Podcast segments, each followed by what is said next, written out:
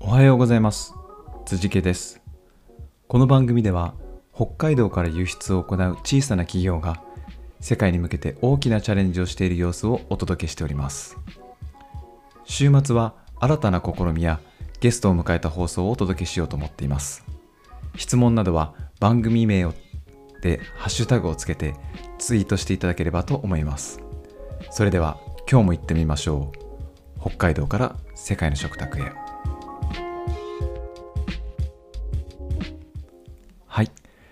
えー今日はですね、えーオープニングのおしゃべりをちょっと噛みかけた噛みかけましたが、えー録音をやり直しませんでした。はい、え自分を褒めたいと思います。はい。えっとあのはい。あの週末はチャレンジ企画ということで、えーっと普段は自分の慣れてあの知識とかですね慣れてる慣れてることとか経験とかをお話ししてますけどえーっとまだ全然わからないこととかですね、えっと、ゲストを迎えていろんなこう話をしてみようとかですねこう予測できないこととかそういうことが起きる回にできれば土曜日と日曜日はしたいなと思って、おります。はい、なので、えー取り直しはしませんでした。まあいいんですよね。そういうなんか別に失敗したとか、その恥をかいたとか、はい、もうすでに手に汗をたくさんかいて、かいてますけど、はい、あの、いいんです。いいっていうことにしたんです。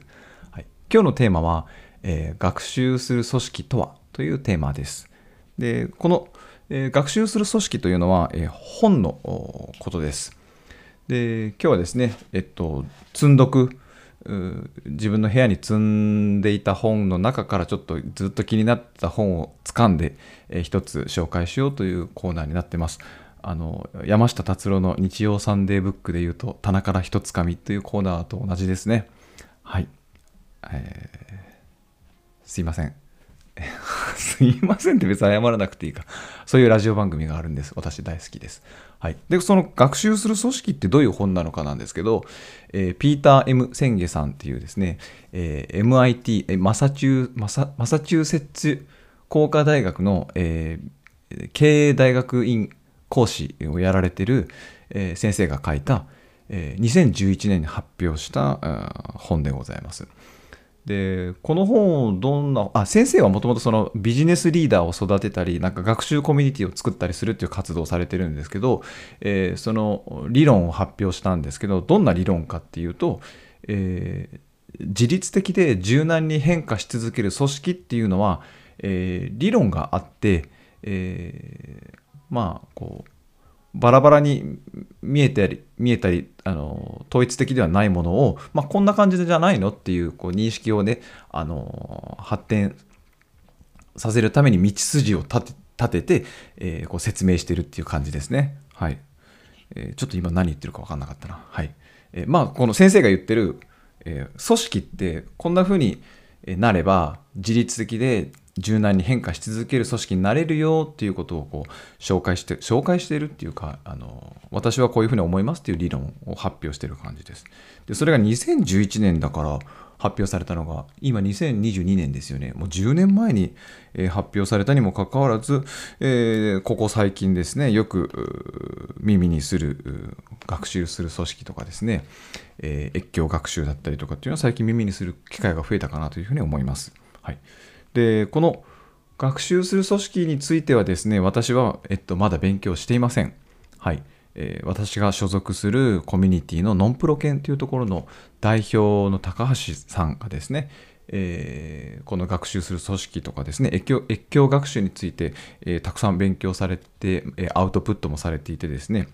えー一般社団法人ノンプログラマー協会っていうところでは、えー越境学習プロジェクトという、えーサービスもスタートしています。はい。まあ、なのでずっとこう気になっていたジャンルというか、え項目なんですけど、えー今回で、まあ、本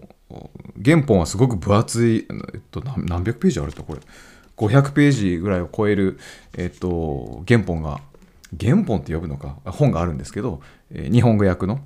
えーそれを持ってますしそれだけじゃちょっと分かりづらいので、えっと、漫画で優しく分かる学習する組織っていう本も、えー出版されていてこれも一緒に買っていましたはいまあやっぱりねあの漫画でわかるって漫画で優しくわかるっていうか書いてる通りあの漫画を、ま、漫画を交えながらあの本文を説明するっていうスタイルの方が、まあ、分かりやすかったりする場合もあるので、え、買ってました。で、えっと、そうですね、これを学習する組織を理論を理解すると何ができるかっていうと社員一人一人のやる気と潜在的な力を引き出し成長を促す、えー、職場をより働きやすくする、えー、働きやすく生産的な場にする。ですね。あと会社が社内外の人たちにとって高い価値を作り出し必要とされ続ける。ということを目指すということになっています。うん、これすごいですよね。特に3番目の会社が社内外の人たちにとって高い価値を作り出し必要とされ続けるってすごいですよね。うんえっと、で、まあ私がなぜこれを手に取ってるかっていうと、私も一人親方で、えー、会社を立ち上げた個人事業主から始まってますけど、まあ、だんだん人を採用して組織が大きくなっていくうちに、だんだんこう自分だけの考え方じゃこう通用で通用しなくなったり、えっと、自分なりの課題解決方法では、その物事の問題を本質的に解決できないっていうことに、やっぱだんだんぶつかってきてですね、えっ、となんでだろうなんでだろうって思ってたところにこうバッチリはまったりする内容が多かったりしますね。でそのことをよくあの表してるのがこの漫画でわかる、えー、学習する組織の中にもエピソードとして紹介されてるんですけど、えー、主人公の人が、えー、会社でちょっと問題を抱えているっていう相談者がいてですねそれに答える先生っていうののこう対話が紹介されています。でその主人公が、まあ、会社がちょっと問題を抱えていて現場の人たちとうまく人間関係が作れていませんっていう相談をする場面があるんですね。でその先生役の人がえっとそれは大変でしたねって。でもあなただけが頑張ってもうまくいかないんじゃないんですかっていう質問を投げかけてるんです、はい、で次のページでは、えー、まあ、これは想像ですけど社員のやる気とあなたのやる気が全然違うんじゃないんですか？っていうふうに質問しています。はい、えー、っと、これも本当に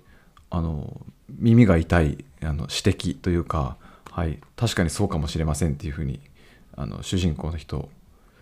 言ってますね。で、さらにその先生が続けてますけど、そんな時、あなたが上から威圧的に言っても受け入れられないのでは？って言ってるんですね。はい。まさにそうですね。えっと、会社で問題が起きていて、社長が考える、こっちの方が正しいと思っていて、トップダウンでですね、こういうふうにしろと、えっと、言えば言うほど、こう、中から、中から反発が起きたりですね、えっと、全然、こう、自分の意見に賛同してくれる人がいないみたいですね。そういうことをたくさん増えてくる可能性。もちろん組織が大きくなっていくと人が増えますからね。考え方がいろんなのが入ってきますから。でそういうのがどうやって解決すればいいのかっていうことを書かれ,、まあ、書かれてるというかそんな簡単な話ではないですけど一一例として。でもう一つあなるほどなと思うことがあるんですけど、えー、その主人公に対して質問をします。あの問題が起きた時、えー、あなたはどうやって解決しますかっていう質問に対してえー、問題が起きた時ははっきりとした原因が一つあってそれを突き詰めて解消すれば解決すると思ってましたと主人公は言います。でそれは実は論理的な思考というあの考え方で、えー、問題には必ず原因があってそれを原因を解決すれば、えー、解決するという考え方ですね。だけど物事っていろいろ複雑に絡み合っているので一つの原因を追求して解決しても問題はあの根本的に解決しないことが多いですね。なので、えー、その論理的思考で解決せずに全体を捉える捉えて解決する方法をシステム思考という考え方で解決します、する方法があります。まあ、そのシステム思考って結構、この学習する組織ではこうコアなところの話になるので、えその方法にも話がだいぶあのページが割かれているイメージです。とまあちょっと中身がない感じになりましたけど、え今後もこの学習する組織っていうのをちょっと勉強していきたいなと思っている放送でございました。はい。ありがとうございました。